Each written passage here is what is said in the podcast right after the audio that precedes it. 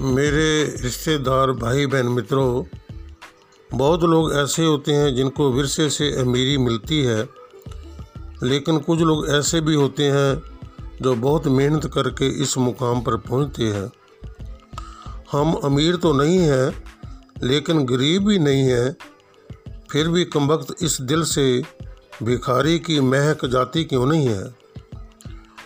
अमीर होना शानदार है। आप अमीर हो सके या नहीं, अमीर होने का सपना ही बहुत गुदगुदाता है।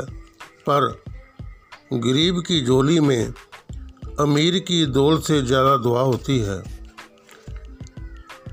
आखिर में कुछ हैसियत में रहकर अमीर बनना साहब, कुछ हैसियत में रहकर अमीर बनना साहब, जेबें भरते ही खुद को गरीब होते देखा है मैंने।